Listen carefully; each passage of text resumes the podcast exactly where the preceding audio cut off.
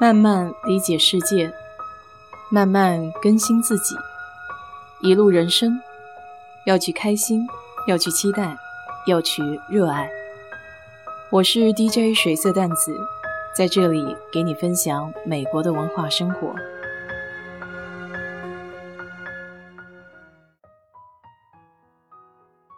昨天有听友在周末的直播节目下面留了言。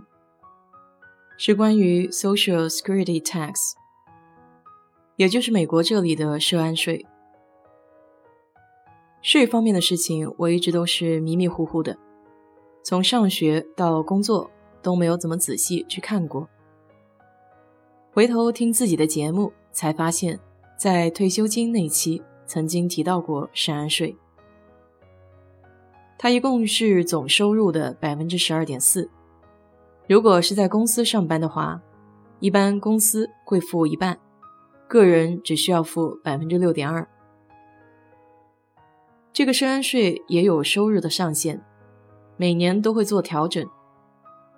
刚刚出台的二零二一年的新政策，从去年的十三万七千七调高到了十四万两千八，也就是说，收入超过十四万两千八的那部分不用再交涉安税了。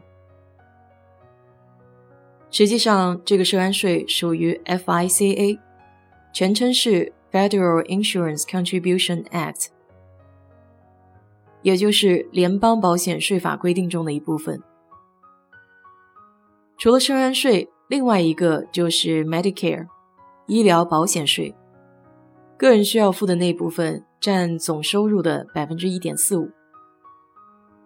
那么，为什么征收 FICA 呢？简而言之，FICA 作为强制性的信托基金，是用于退休人员、残疾人，还有他们的家属子女的一种基本社会保障。同时，它还用于减免部分医疗费用，维持社会保险和医疗服务的一笔钱。但是，持有非移民身份的人是没有办法享受到美国这项养老福利的。所以，美国的税务局才会同意给一些人免除 FICA 税。官网上分这么两大类：FICA 税豁免的人。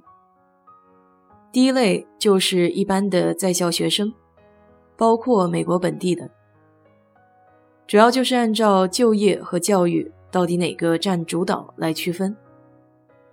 所以，在校生哪怕是在学校内部兼职打工。取得的收入也不用交 FICA 税。第二类就是国际学生和学者，比如 F1 的国际留学生，J1 的交流访问学者，M1 短期学生签证或是 Q1、Q2 家庭团聚签证。这些持有 Non-residential alien 非居民外国人签证的，都可以享有。不收 FICA 税的政策，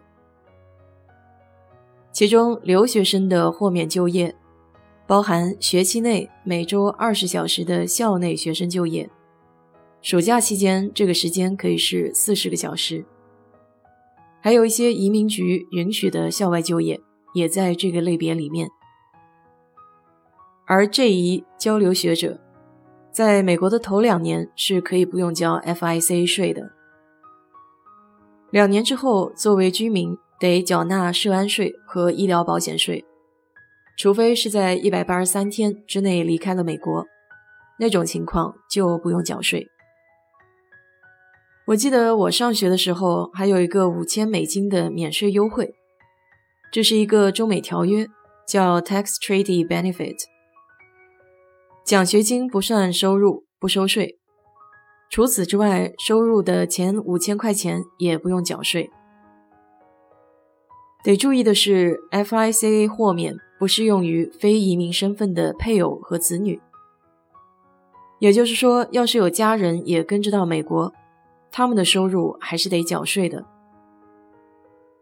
这里还得注意不同签证的类别，比如 F1 留学生的陪读 F2 签证是不可以在美国合法工作的。但 J 一访问学者的陪同签证 J 二是可以在美国合法工作的。所以得根据自己的情况来区分类别。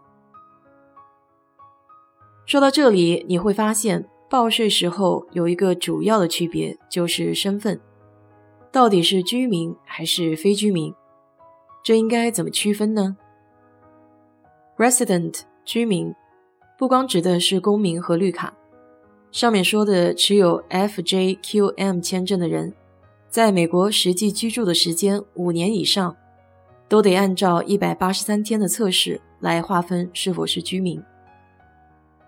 这个五年豁免是按照日历年来算的。比如你二零一三年十二月三十一日来美国，那五个日历年就是二零一三年、二零一四年、二零一五、二零一六和二零一七。哪怕你只待了一天，也算一个日历年。同一个人只能有一次五年豁免，年份可以不连续，也可以不是同一个签证身份。比如一个人以前来美国当过两年的 J1 访问学者，后来他又转为 F1 学生身份回来上学，在前五年不计算天数的规定中，访问学者已经用掉了五年中的两年。所以只剩下三年可以用作个人豁免，而一百八十三天的计算是指实质在美国的时间，它由三个部分组成。第一个是报税年在美国的天数乘以一，第二个是报税年前一年在美国的天数乘以三分之一，第三个是报税年前两年在美国的天数乘以六分之一。这三个数字加起来大于一百八十三天就是居民，小于一百八十三天就是非居民。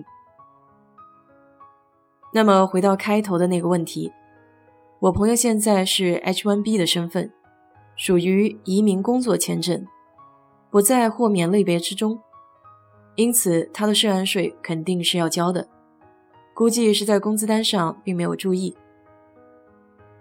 对于留学的人来说，拿到自己年度工资总结表 W 二的时候，应该仔细检查有没有被误扣税。当然，误扣也不要紧，只要在规定的时间内可以找回前三年被误扣的钱。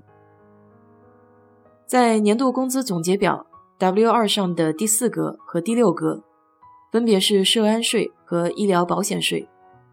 如果是学生身份的话，这两格的数字应该都是零或是空着的。要是你发现不是，可以找学校的会计部问一下。好了，今天就给你聊到这里。如果你对这期节目感兴趣的话，欢迎在我的评论区留言，谢谢。